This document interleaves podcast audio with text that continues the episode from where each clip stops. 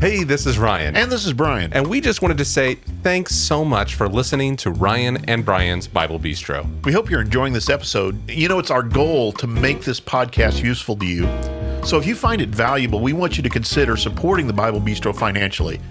You know, there's a cost associated with this podcast, and your support will help us to continue this mission. If you'd like to help, we have set up a Patreon account where you can contribute at any level. Maybe you just want to give us a few bucks a month and buy us a cup of coffee. Or if you support us at $15 or above, you can receive some of our personalized items, like the Bible Bistro coffee mug. Trust me, you're really going to want one of those. Absolutely. You just got to go to our website or in the show notes and click on the Patreon link. And thank you so much. We appreciate our loyal listeners.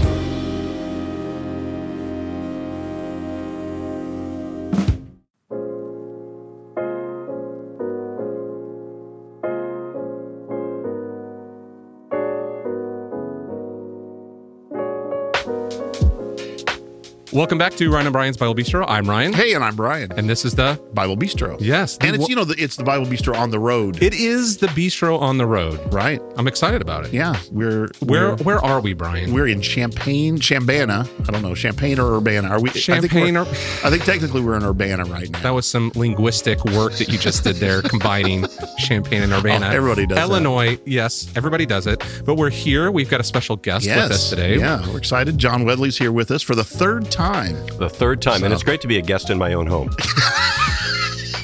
I just, I just, Well, we- I appreciate that a great we deal. we appreciate your your generosity with Well, that. I mean, you brought the bistro food truck here, essentially. Yeah, yeah, We did, yeah. Of course, you made us coffee and you made us cookies. well, I didn't make so- the cookies. Okay, I didn't even thaw the cookies, but, uh, but, but, but there they go. But they're, they're, did you put them on the table for us? I didn't even put them on the table. I was trying to throw a bone to you. I did make the coffee.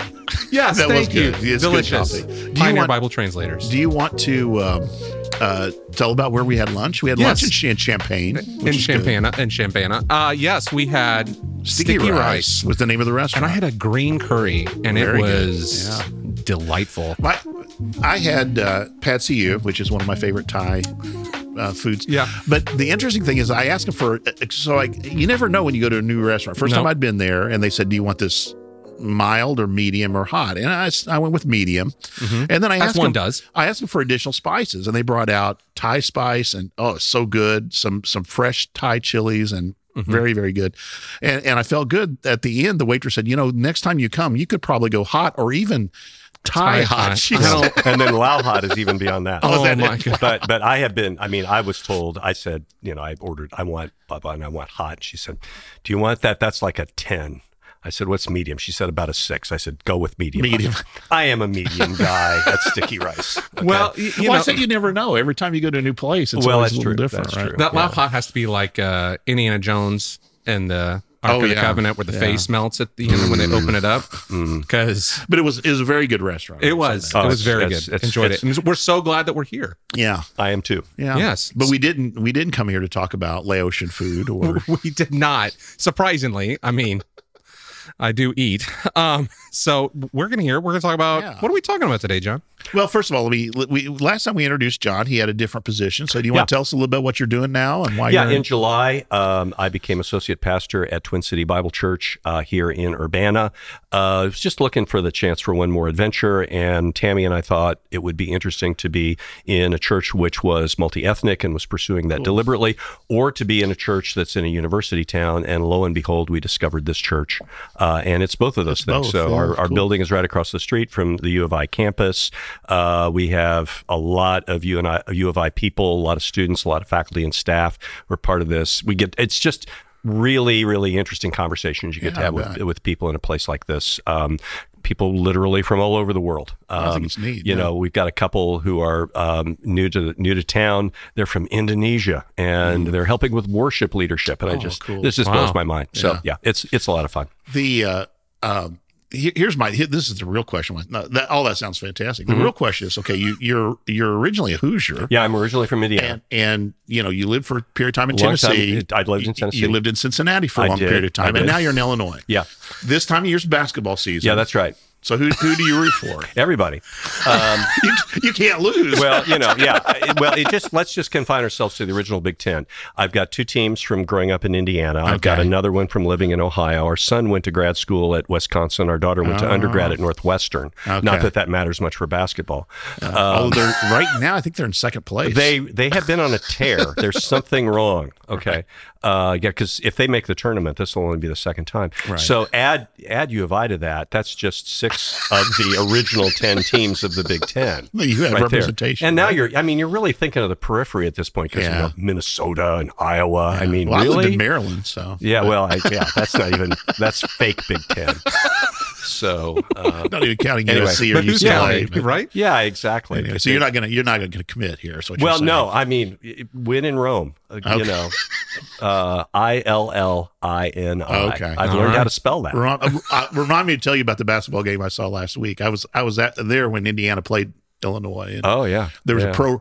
Well, I'll go ahead and tell it since I started this. Yeah, because everybody's watching. there was a pro. There was a pro wrestler there who was who was. There's going to be a WWE event there, No and, doubt. And so he was there promoting it, and so they Oh, were. He was doing all this stuff, and so he picked up on this thing. So basically, everybody ends their announcements. If you've never been to a, a Uni- University of Illinois basketball game with ILL, and the crowd shouts back INI. Well, he picked up on this, but then he would at the end of each of his things say ILI. Everybody's kind of looking at him like, uh, I said to the the lady next to me who I didn't know, I said, uh, I said, uh, you know, clearly he he is not using his his brains for his profession as a professional wrestler. Right, right. much more- Basic literacy is not a requirement for the. WWE. Anyway, well, There's the story. I hadn't everyone. planned on telling that story. but here we are. So why we do have John here today is John, uh, as you might remember, if you've been a long time listener of this podcast, uh, his area of New Testament that he spends the most time in, has spent the most time in, is Luke Acts. And, and so one of the passages in Luke that people often ask about is Luke 21. Uh, we call it, well, what do you call it? What, what do you? Um, I usually refer to this passage and its parallels in Mark 13 and Matthew 24 as the Olivet Discourse because Jesus is delivering this um, from the Mount of Olives.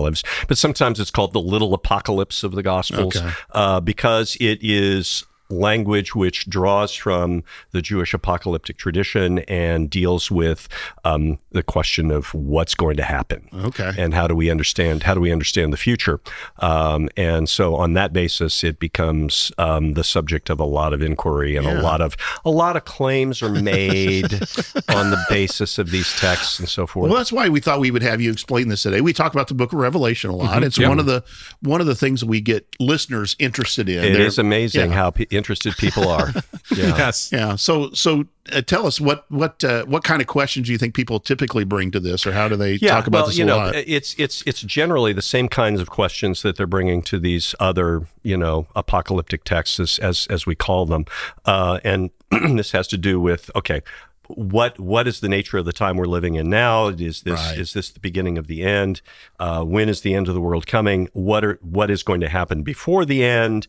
Uh, how should I understand that? How should I respond to it? How should I be ready for it? In more specific terms, they'll say, now surely this has got something to do with the geography of of Palestine and Israel, with the physical city of Jerusalem, uh, et cetera. There's a lot of of Zionism, Sure. as we sometimes call it, that is that is tied in with this. So all of those kinds of questions get asked, and and whenever you run into a new world crisis, like the uh, war in Ukraine. right. For Right. example, people start combing these texts looking for clues, and you have people like Pat Robertson who are saying, well, obviously the Russians are attacking Ukraine so they can get to Israel.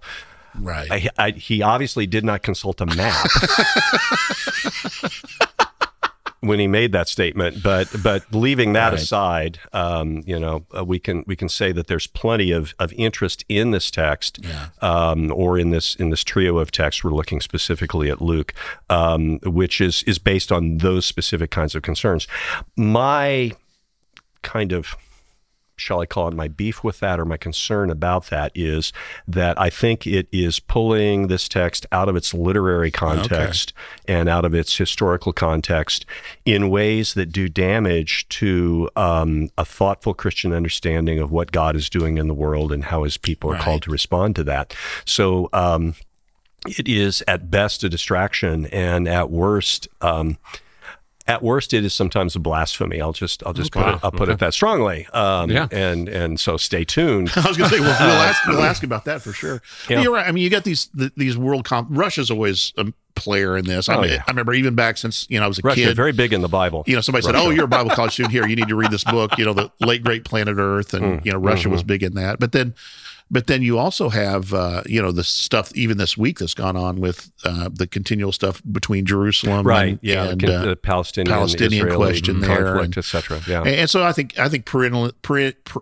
regularly people come up with this issue, of Right, and probably between the time that we record this and the time that it actually hits the internet, there's going to be something, else. Something else will Right, happen. Yeah, sure. yeah. Yeah.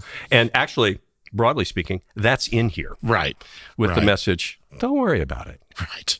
Okay. You know, that's that's that's very much the perspective. Well, give us some of the literary context then. uh, Okay. what- yeah. Well, you- first of all, how would you approach Yeah. this? First of all, um, you know, in in Luke, as in the other two synoptic gospels, Matthew and Mark, this text comes um, about you know so far through what we we typically think of as the passion narrative, um, and I'm I'm going to use that in a broader sense. Sometimes that is is seen to begin actually in Luke chapter 22, for example, in a in a narrow sense. If you you know just to use this as an example, if you uh, like I, if if your Good Friday habit is to listen to the entirety of Bach's Saint Matthew Passion, then then that that the text of of that is um, the the chapters immediately after this section in Matthew. But I'm using passion narrative more broadly to refer to everything from Jesus' triumphal entry uh, forward. Um, And and so in that sense, we're we're in the middle of that discourse. So Jesus has come to Jerusalem. Um, he has, uh, very tellingly in Luke's gospel, the Pharisees say, "Hey, Jesus, tell your disciples to be quiet." this is how they sound. I was, uh, Italian. I had no idea. I had they, no They're idea. gangsters. They're Okay. gangsters. Gangster, okay, yeah. All right. Yeah, buddy. Hey. um, and and Jesus says, um, "I tell you the truth. If they're quiet, even the stones will cry Right. out." And this is this is a this is a very pregnant phrase because first of all, it's drawing on Old Testament imagery where inanimate creation praises God, Right. and so mm-hmm. Jesus is predicating something divine about himself in that. But it's also establishing in the narrative of Luke. Uh, a catchword because there are stones all over the place Right. uh, right. after this, including especially in the lead into this, because Yeah. at the beginning of this, Jesus says, "Not one stone Right. will be left on another." So a part of what's of what's happening here, we just to to appreciate this is to understand that this text is in part um, a prophetic announcement of the expression of God's judgment against Jesus' opponents. Okay. Um, Say, in say that again. okay. but slower. Okay. No, For me, that- I'm- that's good. I probably won't say it exactly the Okay. same way. Okay. It But is- I, I liked what you said. it's a prophetic announcement Okay. of the expression of God's judgment Okay. against Jesus' opponents. Right. Those Okay. opponents being, and this is this has been important to me for a long time. Those opponents being not the Jews. Please, Christians, stop saying that. Right. Even if you heard about the AP style book saying "Don't say the French" and you thought that was ridiculous, don't say the Jews. It Right. it just leads to all kinds of mischief. Jesus is not saying the Jews are rejecting me. Jesus' opponents are the temple leadership. Yeah. Okay, it is. Uh, he's been saying since chapter nine in the Gospel of Luke, uh, I'm going to Jerusalem. The high priests, the elders, and the scribes, Right. which is um, a way of saying the Sanhedrin, the, the high priest and his associates. So um, even though Jesus has various opponents through the narrative, as the narrative is constructed, and this is true in all the synoptics, the the the people who take him to his death are the priestly aristocracy, the, Right. the Sanhedrin, uh, the Hasmonean dynasty, and and their associates. So their power is focused in the temple, uh, and and this this announcement then is saying the destruction of the temple is coming as an expression of God's judgment against my opponents. And I say expression because I would I would want to underline anything that happens in this present age, which the Bible identifies as God's judgment, is an expression of the larger judgment. Okay. Uh, It is not simply that Jerusalem is destroyed and that ipso facto is the entirety of of the experience of judgment. It's not even judgment for everybody who experiences it. Okay, Right. But it Which is we, were, we were just talking about this We were at talking lunch. about this at lunch, yeah, exactly. Well, I mean, you can think about this, and and one of the one of the canonical antecedents of this event is the first destruction of Sure. Jerusalem. Yeah. Right. Okay, now- Babylonians. yeah, exactly, by the Babylonians, Which is And- what we were talking about. at We- lunch. well, good. We were just I talking mean, about Jeremiah. what would you discuss over over uh, you know Laotian food, Thai- right? Thai and Laotian food, other than the destruction of Jerusalem? right. And uh, boy, this food is really spicy. That makes me think of the destruction of Jerusalem. Things got spicy then too. They did indeed. So you know, you, you think about the book of Jeremiah, and Jeremiah is unequivocal about equivocal about unequivocal about this. Right. Uh, you know, this is coming because we don't listen to God. Yeah. But Jeremiah listens to God. Sure. And he's- others with him. Yeah. And he's got to live Yeah. through this mess. Yeah. Yeah. Okay. So what does it mean for them? Well, what is judgment for one may be to use a you know a, a 25 cent theological word tribulation which simply means Yeah. trouble for another. It is and so uh, you know this is this is kind of the, the two sides of the coin of this event. Jesus is warning his followers to anticipate this not to misinterpret it because this could be all of these events including the general chaos of the world at large all of these events are things that can easily be misinterpreted as signs that we picked the wrong Messiah. Okay. We we we, Okay. we bet on the wrong horse. Uh, we hitched our wagon to you know. Is that why his disciples are interested in this question then? Well, they're. I think they're. That's a great question. I think they're interested in it because they are are very much seeing Jesus in conventional messianic terms, which means he's going to be a political military Yeah. king. So, and if, if we if we take a few steps back to pick up another thread of this, as Jesus comes into Jerusalem, stones, etc., uh, in the in the Lucan triumphal entry, he goes to the temple and and and does his action in the temple, which I think in literary context is best understood as an, another prophetic announcement of the coming judgment Yeah. on the the temple leadership. When he stops when he stops the Yes. worship of the temple. Yes, yeah. When he when he stops the money changers, etc. This is is there corruption? Probably, etc. Right. Um, does Luke have uh, an important theme about wealth uh, versus poverty? Yes. In fact, the the the tiny little episode that that um, appears right before this discourse in Luke is the story of the the Widow's widow who gives her her her two little copper coins uh, compared to the the the extent of the treasury. So all of that is there.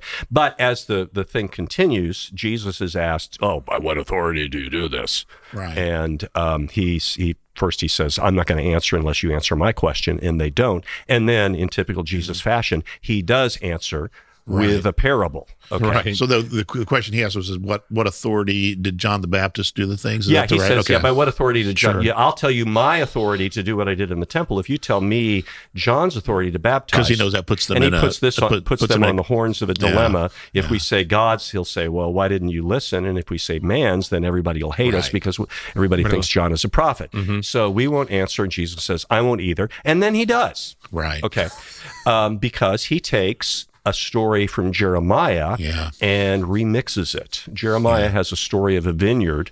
Uh, what is it? Jeremiah. It's somewhere before ch- chapter six. Or yeah.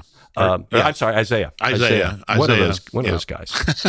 one of those guys. It's Isaiah. of Isaiah those has a story of prophets, vineyard. yeah. Maybe maybe chapter four. Um, y'all right. y'all at home, you It- look this it- up. it in may your be own five, but yeah, four- four or five. yeah. That neighborhood. That, that'll be your homework Single for this digits. week. Isaiah single digits. Isaiah, yeah, this is like horseshoes and hand grenades. You just have to get close. That's theology, right? Uh, that's right. Um, and um, so I, Isaiah's story of a vineyard is of an unfruitful vineyard. Right. And then Isaiah lowers the boom and says, "The vineyard is Israel." Right. You know, and the and the vineyard owner is the Lord, and He's going to destroy the vineyard.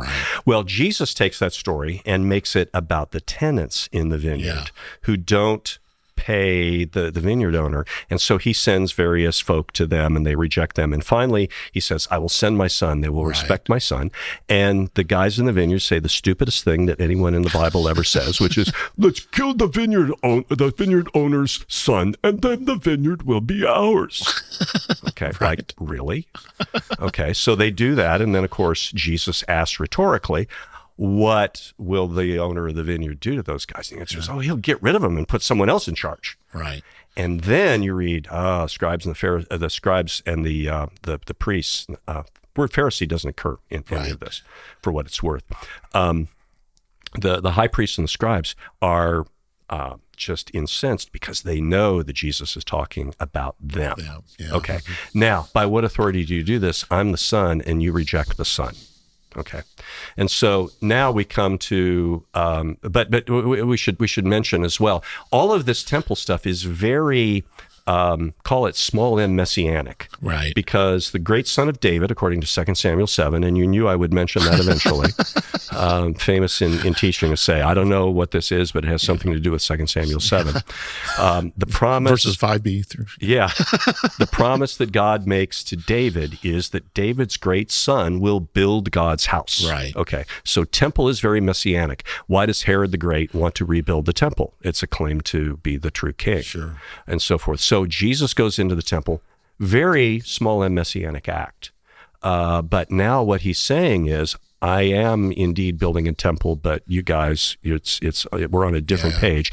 This place is going to be destroyed for other reasons. Right. And and so a part of this discourse is to disentangle that idea of temple and what the destruction of the temple must mean Okay. if if you are thinking along conventional messianic lines. If you're thinking along conventional messianic lines, destroying this temple means we're going to build the true temple. When you when you bring in buil- building the temple, you're talking about the John, what he says in John, or is there other Well, places I mean, he it's says just this very as well? similar. I mean, okay. I mean, I don't, you know, um, unlike many of my, you know, colleagues in the guild, I don't see the Gospels as, Sure, as saying yeah. very much different. From but I'm saying, another. is that exactly. in Luke too? Is that is it also in Luke? Uh, destroy this temple, and I will, and I will rebuild yeah, it. that kind of an idea. Interestingly, no. Okay. Okay. In Matthew and Mark, you, Oh, you have right. that Okay. specific saying is in the testimony at Jesus' trial. At his trial, when they said he said Yeah. that he would do this, Yeah. right? Okay, Yeah. but Right, only John exactly. is the one who puts John it in is Jesus' the one mouth. who puts it in Jesus' mouth. Right. But but Jesus is of course doing temple stuff Sure. all the time. Yeah. Right. The claim to forgive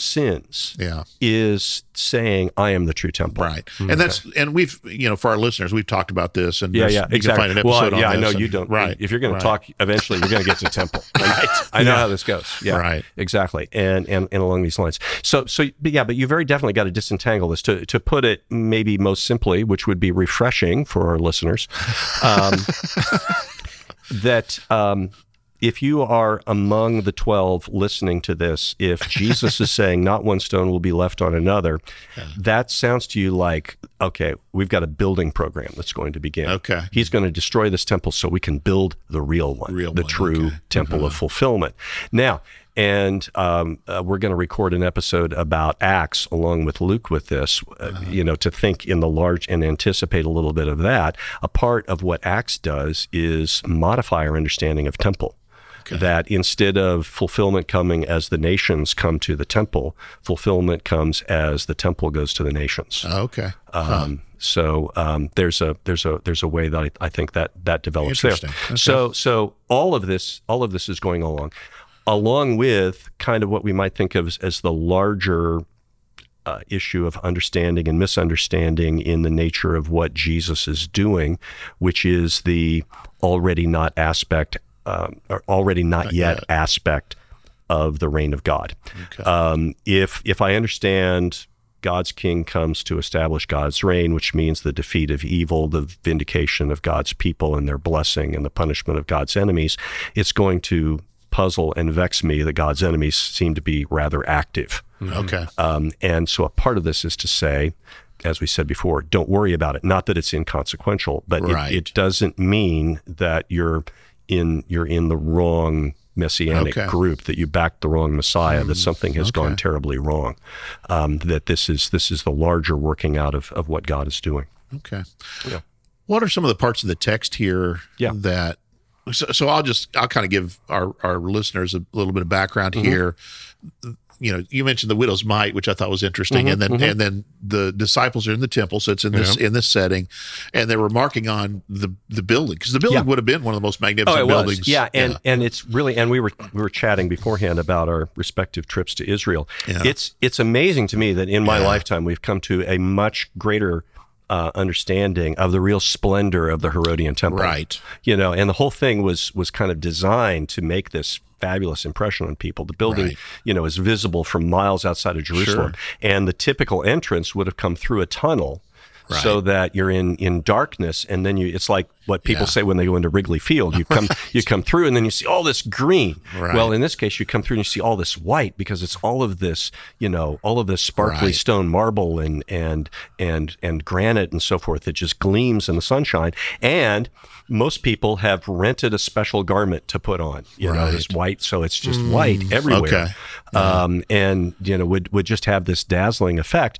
and Josephus says the stones were cut off site to size so they could be fitted together like so many enormous Legos Right. on on the side of the temple so that there was no hammering. But that is in itself a, a, an impressive achievement of of engineering, and um, you know there would be admiration for the stones. Yeah, and the stone. Yeah, the stones that are left there are massive. Oh, they are. Yeah, Yeah, they're yeah. I massive mean, stones. yeah, we were talking about that too. You see the stones on the south side of the temple that the Romans had had toppled over. You go through the rabbinic temple and you see these foundation stones that are just tons and tons, um, and and and and you see that that kind of thing.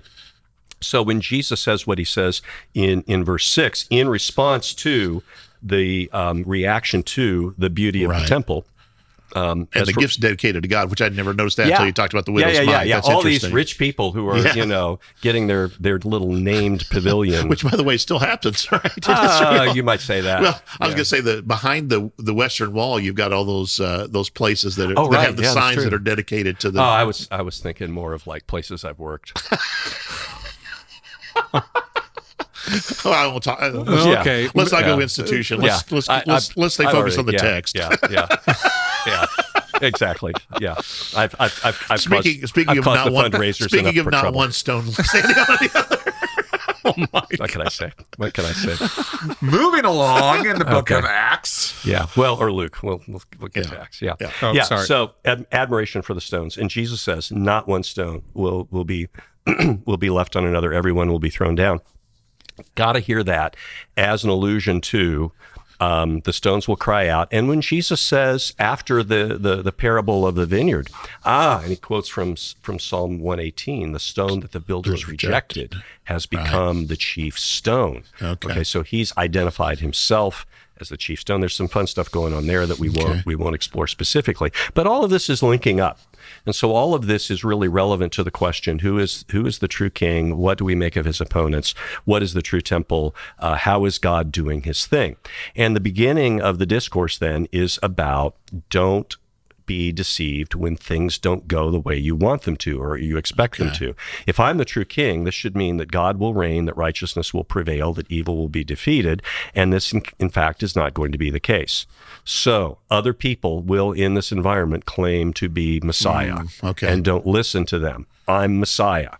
Um, they'll, you know, effectively they're saying he's not Messiah because look, the world is not what it should be. I'm Messiah. I will bring what what God wants, and and that's not going So to when you say it in that way, you're not talking about just those who are making specific claims, like like the the you know the person who would claim they're a ham sandwich or you know I'm the Messiah or that kind of Mm-hmm. Yeah. thing. But you're you're talking about anybody who would say that I'm the savior of the world. Basically, I'm the one who's come. Yeah, and Okay. yeah, and and and you know, it, of course, it's um, there's an, an enormous number of messianic claimants in this late Second Temple period. Sure. Uh, you know, one of the things I appreciate about a, a, a video that N.T. Wright made a number of years ago is he's talking about that, and they just let scroll by the names of all these guys. Right, you know, okay. the that we that we read in, Okay. in Josephus, and then you go on to to early rabbinic period, Okay. uh, and so forth. So he is he is more specifically talking about those messianic. They're there, but I I mean, as, as we think about this, you know, it's it's not just someone who says I'm Messiah or he's Messiah.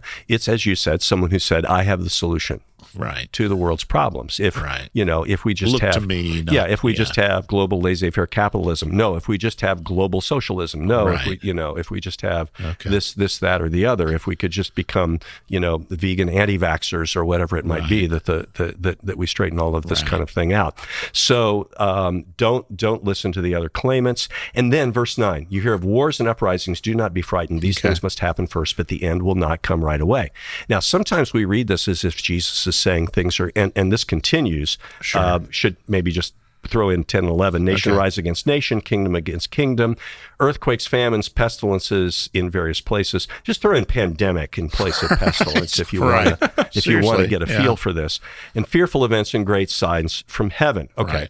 All that stuff. know. Yeah, all that green, stuff. Green Now- comments, you know. Folks read this on TV and on the radio, Right. and they read it as if it's saying there's going to be more of this Right. stuff.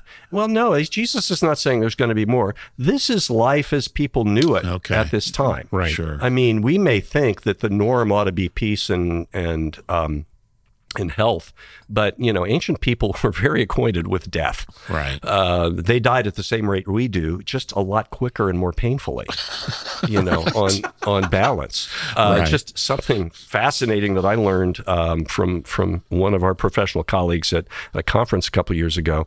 Uh, the current estimate is that in the Greco-Roman world, forty percent of people had intestinal worms. Jeez. Yeah. Wow. So just imagine eating, um, you know, s- Southeast Asian food under those circumstances. um, just just the general level of of human misery. Right. And so what Jesus is saying is. The general level of human misery is going to persist. Continue, yeah. Do not be alarmed by that. Ah, Do not okay. think that because the kingdom of God has not arrived in its fullness that that you have believed the wrong Messiah. So similar to what we've said with with Revelation, you know, it- Yeah. really what brings that question up Yeah. is, hey, if the Messiah really has come, then Yeah. why why is Yeah. it still the way it is? Why do we have the four Right. horsemen of the apocalypse? Right. Yeah, Okay. exactly. Yeah, well, there is Very a good. judgment to come. Yeah, if, he, if he's defeated death, why are we still Right. dying, Dying. suffering? Right. Yeah, Yeah. exactly. No, Okay. and and this is it. This is the already and the not yet. Realized yeah. in future eschatology. Yeah, yeah, yeah, yeah, yeah, exactly, exactly. And then goes on and talks about persecution. And this Okay. is kind of this is sort of a programmatic statement that leads to the book of Acts. Okay. Okay. Um, as I anticipate, we will we will talk about uh, a question that we would have as readers of the Book of Acts is. Is is everything I hear about this Christian movement true? Because I hear that they're a bunch of outlaws, that they're hated everywhere, Right. that that they're led by criminals. I mean, they worship a crucified guy, which is bad for a start. Right. Okay. Uh, and and the answer is no. This is actually how God is doing His work in the world. This is actually always how God has done His work in the world. Right. Uh, you know, the prophets. This is Jesus is very big on comparing himself to the prophets in Luke. The prophets were persecuted. So am I. So will you be. And so that's and that's what's being said here. Um, in this, you will bear testimony to me. I'm about to be crucified, so in your rejection and suffering which you receive in my name, you will bear testimony to me. Okay. And you don't have to worry about this because the Spirit will empower you to say what needs to be said. Hmm. The Spirit comes in Luke Acts to empower prophetic speech.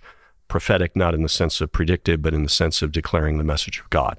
And so that is declared by messengers who are, in their very existence, prophetic by their by by the way that they live in the world. Okay. you know uh, and and so this is this is going on. Betrayed by parents brothers sisters relatives all of that. Everybody will hate you but not a hair of your head will perish. And that's where we get a typical jesus paradox. Wait they just killed me. How can you say not a hair of my head perished? Right. i took care of you you know. They gave you death. I give you life. They cannot take life from you there's life after death and there is life after life after death Right. yeah. So, uh, and this this is important too. When we come to the end of the discourse, I have a a distinct understanding of a one of the more problematic statements that that that Jesus makes in this text, and I think it has to do with that very idea. Um, everything that Jesus promises his followers, he promises to all of them, irrespective hmm. of where they live on the so-called timeline. Yeah. Okay. Okay. So if you are here in the first generation, he says, you're going to experience everything the bad and the fullness of the blessing. I'm not going to abandon you. You're not going to miss out. This is like Paul in First Corinthians or First Thessalonians saying, don't worry about those who have died. Yeah, they, right. they come with the Lord. And so we will all be with the Lord together. Together, right. Yeah. Yeah. Yeah. Nobody misses out. I see. No one is, what's that phrase? Left behind. Like the parable. It's it's a parable of the of the the uh, workers in the uh, in the field. The- Yeah. the- everybody gets the talent. You know, whether they worked half the day or Yeah, that's right. In that's a way, right. I mean, yeah, yeah, yeah, in, yeah. In, in, yeah, exactly. That um, there is God is faithful. Jesus is faithful. He does not abandon His people. This doesn't happen the way you would like for it to Mm-hmm. Right. happen. It doesn't happen as fast as you would like. Trust yourself to the Lord. Don't worry about what you're going to say. I've got you. Okay. And you're not going to miss out. You're not going Yeah, to. yeah. Right, There's there is no missing out. Darn, I wish I was here. I wish I'd been jo- born a generation later. Right. You're fine. You're Right. fine. Yeah, Okay. yeah. Uh, then verse Yeah. twenty. Yeah. This is what this is where we get to the meat here. This, right? yeah, well, it, it's it's kind of well. I mean, all parts of the sandwich are important. You gotta have the bread. Yeah, I otherwise mean, it's not a sandwich. Right. Yeah, I, right. those lettuce wrap things. That's Uh, just. well, It's for the birds. some of us have to. The I, I rabbits. realize. I mean, Oh, you- you- Brian's afflictions. well, you know, we all we all experiment pe- with the it's- keto diet now It's and then. pestilence. Well, no, it's not that. Is well, we'll talk about it another time. Okay, all right, We'll, all right. we'll have the episode on my sicknesses later. so Okay, all right. You can look forward to that later in Yeah. in season three. I, you know, I'm I'm old enough to have a discussion of all my aches and pains too. We could we can do that. we could we can do Two, another. two old men convention. That's that's it. Oh that's it. Okay. That's a whole other podcast. That's a whole other podcast. Okay. Yeah, yeah. So when you see Jerusalem being surrounded by armies, now this is, I think, something that we understand best. First of all, if we live in the world of Second Temple Judaism. Okay. If you hear that phrase as someone in this period, you think, "Oh, I know." Things like this because Okay. you know that Jerusalem has been laid siege to before. It was I laid mean, even before to. it was destroyed. I mean, That's right. You know, That's right. And this- and, This is especially interesting, Yeah. I think, because um, Jerusalem is destroyed by the Babylonians after a siege. It had been laid siege generations before by the Assyrians. Syrians, yeah. okay. And of course, God miraculously delivers Right. Mm-hmm. Jerusalem, which is fascinating when you come to Jeremiah, because Mm-hmm. Jeremiah, chapter 7, kind of the distillation of the whole message of Jeremiah, is saying, You guys think that the temple is magic because it's God's place and he won't let it fall like happened before. Yeah. And I'm telling you, it ain't his temple anymore. and there were Okay. yeah there were prophets telling people that it was going to be like before. That's right, interesting. Yeah, that is yeah. interesting. And, yeah. and so and so they had a false sense of divine confidence. okay. And and the Jeremiah destroys. And interestingly, Jesus has already brought this up because when he says in the temple when he's he's um, taking his his action in the temple earlier, um, it is written, "My house will be a house of prayer."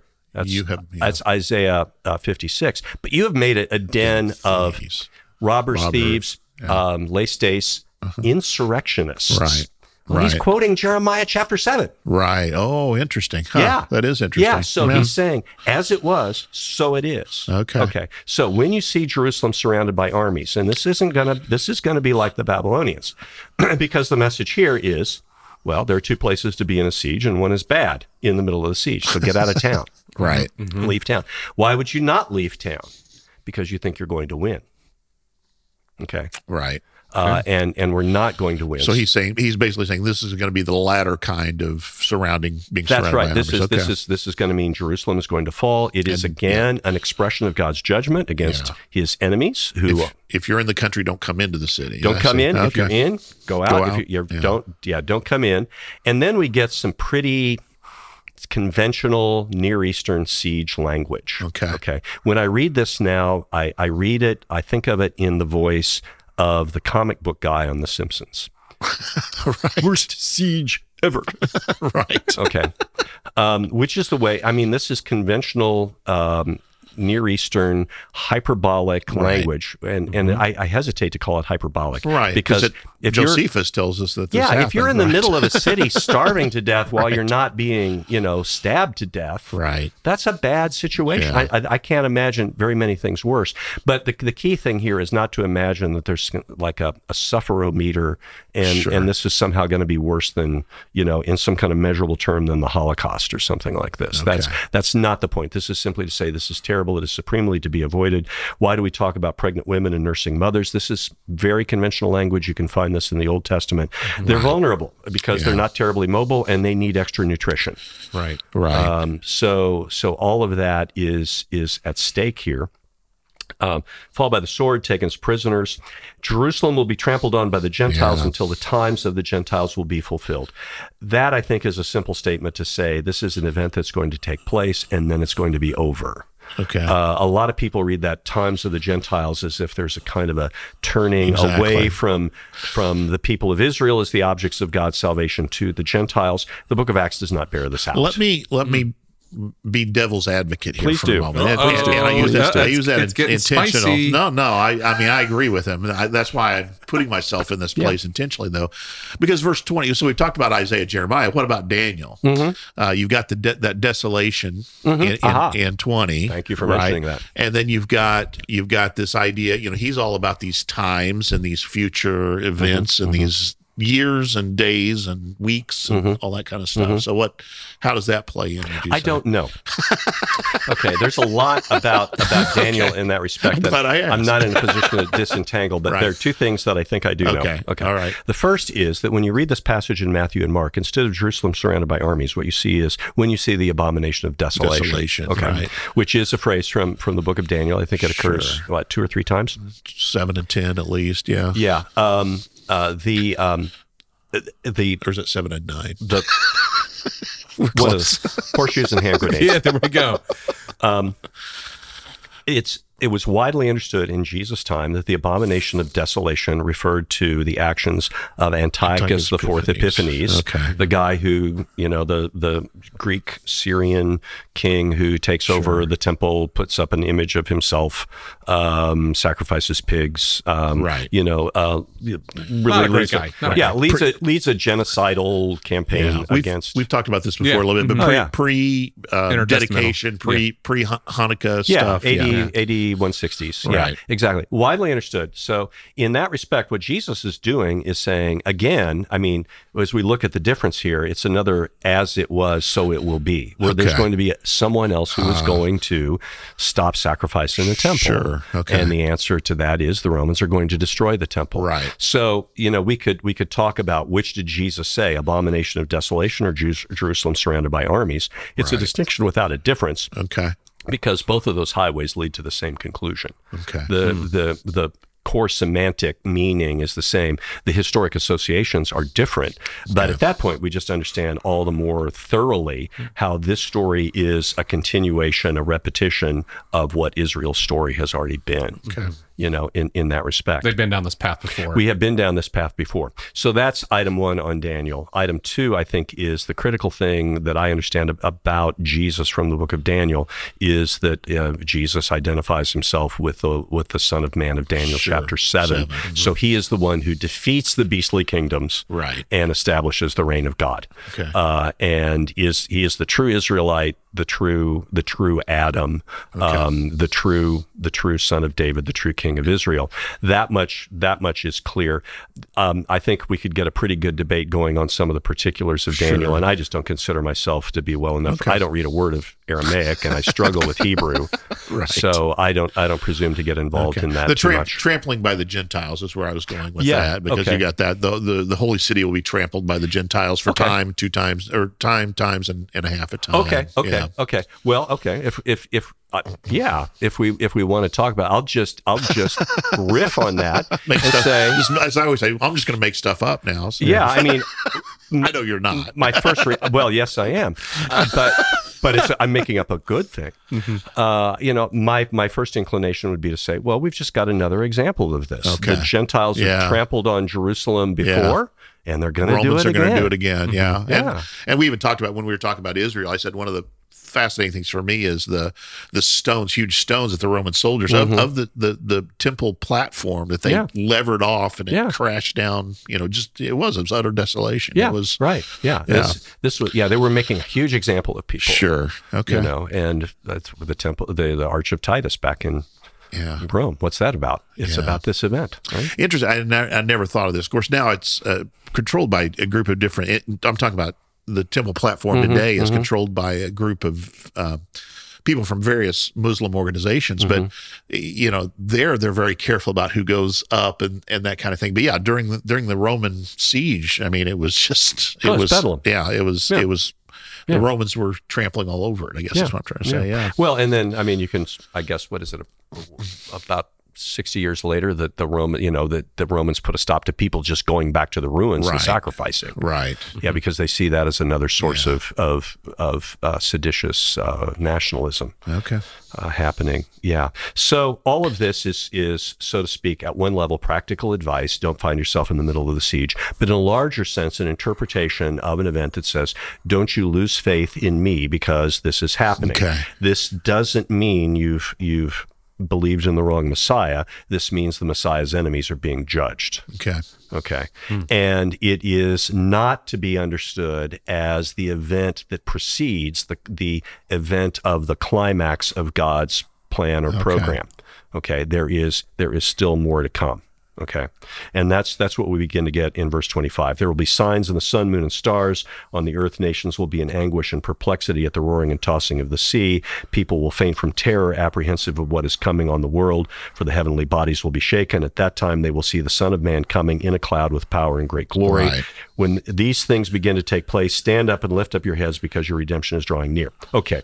All of the stuff in verses 25 and 26 is drawing out of what we might think of as stock prophetic language of the Old Testament for the way that God upsets the world's apple cart, Right. uh, to use a different metaphor, on the way to establishing his reign. And why things like the sun, moon, the stars, uh, and that kind of thing. That's what people worshipped. Right. Okay.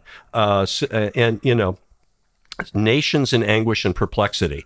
Let's think about um, the second psalm, the language there. Why do the nations, Hmm. Nations rage? rage, The people yeah. imagine a vain thing. Because they're in rebellion against God and against God's king. And God's king is enthroned in heaven and laughs at them. Right. And so kiss the son lest he be angry with you. So so the nations are in rebellion against against the king because they pretend to their own kind of power. Uh, and and this is this is now being overturned. And this for you, whereas it is terror for those who don't belong to God, for you lift up your heads because hmm, this okay. is this is your redemption. This is this is the end of your enslavement. So the Son of Man coming in a cloud, of course, you know, again, that's Daniel Danielic, 7. right? Yeah, that's that Danielic, but Yeah. but you're saying it's a it's a it's not talking about a specific kind of event. It, it's Well, I mean, yeah, is is this a reference to the second coming? Right. Yeah, it is. It is, but at at an indefinite moment. Jesus is not saying Jerusalem falls and two weeks later, here I am. sure this is the culmination Yeah. of of Yeah, the, and, and and as I as I remarked to somebody who asked me about a, a related passage, the cloud is not a weather report here. uh, you know, this is this is an allusion to the cloud of God's presence. God is is and and temple. Okay, Right. You know, this is this is God making the world His temple. okay. This that that is the establishment then of of the temple of, of fulfillment in, Okay. in in in all of its as, aspects. So, um, in in what follows, then Jesus is in a sen- in essence saying, "I've told you how to understand what's going on around you." Now, we typically. I shouldn't say typically. Many people read this as if Jesus is saying, if you read this carefully enough, you'll work out the timeline. right. Okay. Right. He's not saying that. He's saying if you if you understand what I'm talking about, you will understand the significance of what you are going through. Of any time. Yeah, of essentially. any time. Any- yeah. Man, the world's a mess. Where is where is God? Okay, if you're not saying that, you're not paying attention, Right, right? right. And Jesus is giving the answer. I'm here. Right. I'm with my people. Okay, I haven't abandoned you. Um, and and I'm going I'm going to win. But hang on, I'm not. You're not privy to the to the to the wares in the house. Okay. Okay. Uh, in in all of that, and then verse thirty two, and this is where I said I've got this distinct take on this. Truly, I tell you, this generation will certainly not pass away until all these things have happened. Heaven and earth will pass away, but my words will never pass away. Okay. I I let me, I, and I may be uh, um, misusing this language, and if so, I hope one of the listeners will uh, will Not, write you. not say anything. will write me and straighten me out on this. But I would I would say we need to listen to this statement not just for the illocution, but for the perlocution. The illocution is the content of what's said. The perlocution is the effect that this has on the listener. Okay. The illocution is all of this is going to happen within your time. The perlocution is I'm not going to abandon you. You're not going to miss out. Okay. And I mm-hmm. think that's how we should understand the perlocution. This is this is a hard saying. This is a mysterious saying. It's one that would be difficult to believe in for lack of a better term, I'll say strictly literal terms. Um, if I'm living even in the first months of early Christianity, because poor Stephen gets killed. Right. Okay. Uh, and then, you know, a few chapters later, James is. Is, Right. is gone as well. So, um, you know, I, I, I don't understand this as a guarantee that everyone's going to live Okay. to see Jesus return. But then I see what Paul, I think, is doing with this in First Thessalonians chapter 4. Uh, the dead in Christ will rise first Okay. you know, and they come with the Lord. There's a, again this Right. paradoxical two pronged way of expressing this, all of which has to do with the idea that God is so thoroughly faithful to his people that he never abandons them.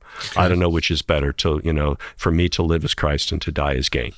Uh, and so you will not miss out on anything um, in, in, in that respect. So, just to catch up anybody that may not understand speech act theory and so forth on this. So, the locution are the, the words. The words themselves, Illocution would be the effect, or the or the meaning, the meaning of say, what it, yeah. and then the perlocution would be what the words, what, what the the, inti- the int- intended effect. the yeah. intended effect. Yeah, to Uh, use an to use an example, if I were to say to you guys, "Hey guys, there are chocolate chip cookies on the table," Right. That is uh, the illocution is a statement of about the location of certain objects in the world. Right. The perlocution is, Help I, I would like for you to Eat the enjoy some. cookies. Please Right. eat some cookies. Yeah, Right. Yeah. yeah, exactly.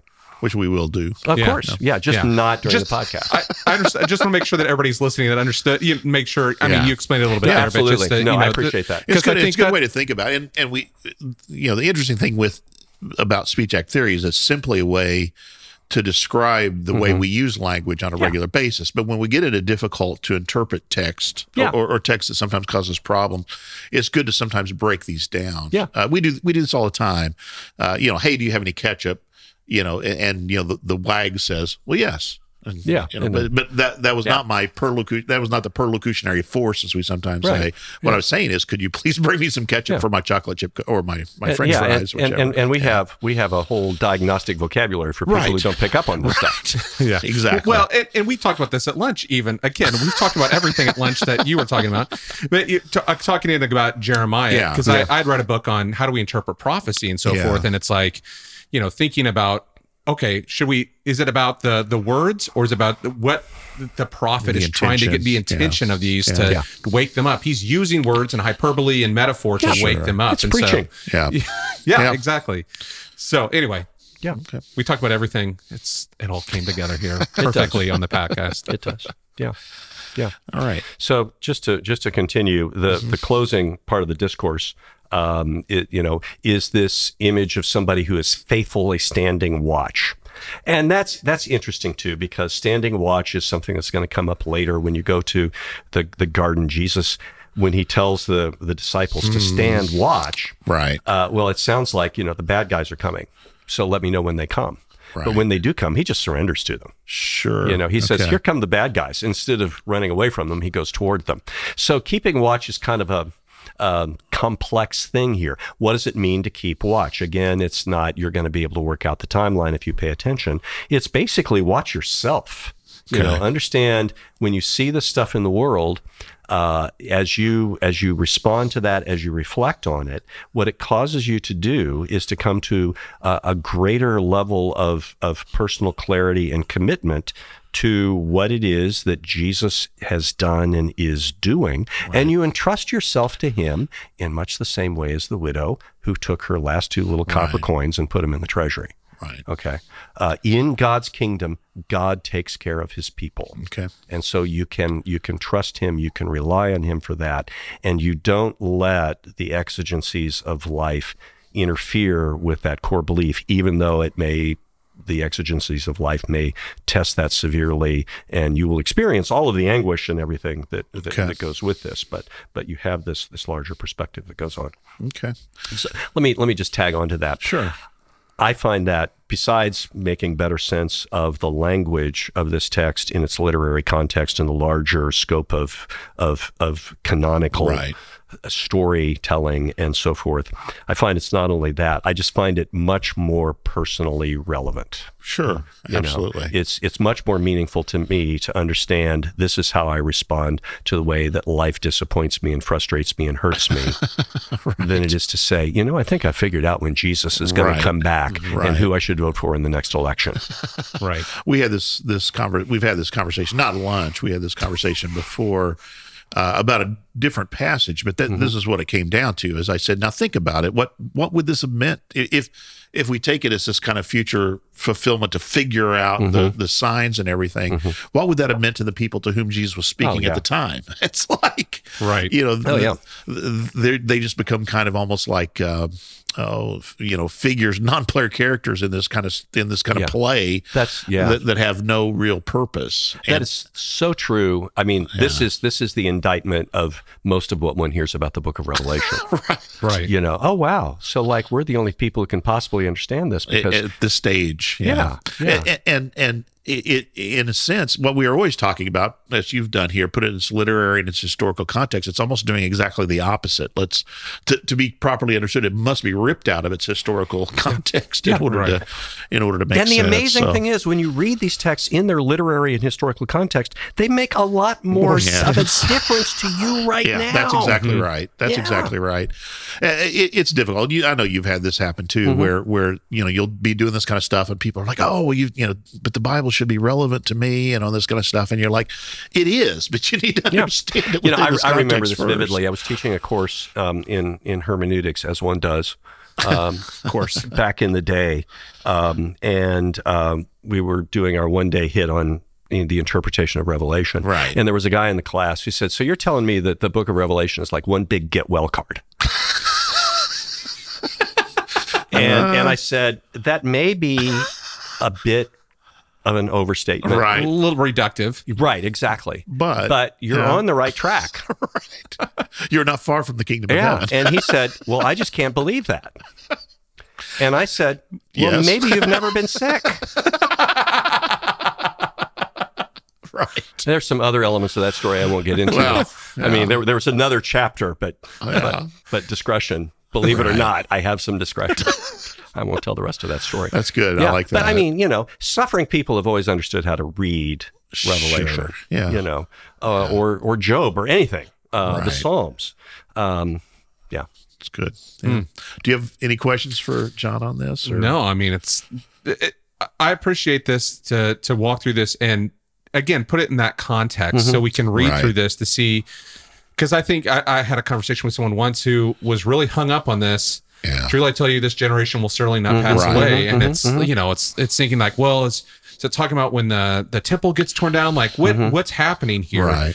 and to think through some of those things again this kind of goes back to speech act a little bit but like how would they have heard this and what what's the main message here? And i think that's really an important piece for us.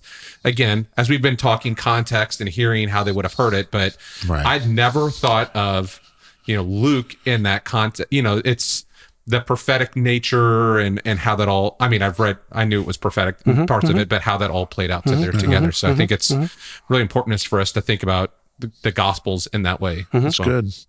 The uh, yeah, the uh, I now forgot what is the yeah that was Well, profound. I it's- forgot you what know, I was I guess say. my but- question we've already kind of talked about this but it's always so what you know like Yeah. what do we Well, and I think I think I think you've John's hit on that. kind of really given us a good idea of that the whole way through, and in, in, in a sense that uh, the uh, you know that that it, it's really about how do we respond to the to the things that are going to go on in the world, even Yeah. even to in our in our current Yeah. context. Yeah, exactly. So- You know, when I, I think a lot of people socially located approximately where the three of us at the table are, are very concerned about the condition of the church in American Yeah. culture, in Western culture, uh, the rise of the nones, to Right. to borrow a phrase of one of your earlier guests, um, uh, all of that, and the message here is situation normal. right. Not that we celebrate that, not that we're No, glad about it, yeah. but we don't imagine that there's something terrible happening, or even that it's because of some enormous failure on our part that this is going on. Right. Um, in many respects, the seed falls where it falls. Right. Uh, to use another reference to another of Jesus' parables, obviously, but um, and and so we're not indifferent to the kinds of things that we have Sure. done, which have have been ineffective, unfaithful, inauthentic, etc. But um, uh, at the same time, we don't imagine that, well, if America is no longer a Christian nation, whatever that means, then the world is going to heck in a handbasket. Right. Yeah. The, yeah. I was just going to say that regard, regarding the seed, I mean, there, even Jesus is saying there are those who are not going to receive my message That's now. That's and, right. and clearly there weren't. Yeah, so. I've got I've got a jaundiced view of American history. I don't think we've ever been very Christian. um, I think not in the sense that some some people use it. I think no, no, exactly. Yeah. I mean, uh, nominally, sure. I mean, Yeah. was there a, a kind of a, a nod to God in the past that might not be there presently? Yeah, but what good is a nod to God? yeah, I think that, that you know, and it's it's in some ways kept us from a deep discipleship that Yeah. that deals with these very kind of issues that Jesus is dealing with here. That how do we respond when things are not going the Yeah. way that they they, they we feel like they should? It may be a fine uh, worldview when when everything's hunky dory, but uh, what what do we do when when kind of it it gets into these tougher periods? Yeah, So, you Yeah. bet. Well, and Jesus says the best: be careful of your hearts will be weighed down with carousing, drunkenness. You know, Mm-hmm, like don't Anxieties don't, don't get don't yeah. get exi- the anxiety about it. Like Yeah. it's Yeah. Yeah, such- yeah, yeah. you know, it's like I've got this. Don't self medicate. right. There you go. Right. Yes. Well, John, thank you so much. No, thank you. There This was tons that you want on this, Yeah. and so I really appreciate it. Including appreciate your cookies. time, and including cookies, which we will not eat on camera or while we're talking. So appreciate it so so very much. All right. See you next Tuesday. All right. We'll see you. Bye bye. Bye bye.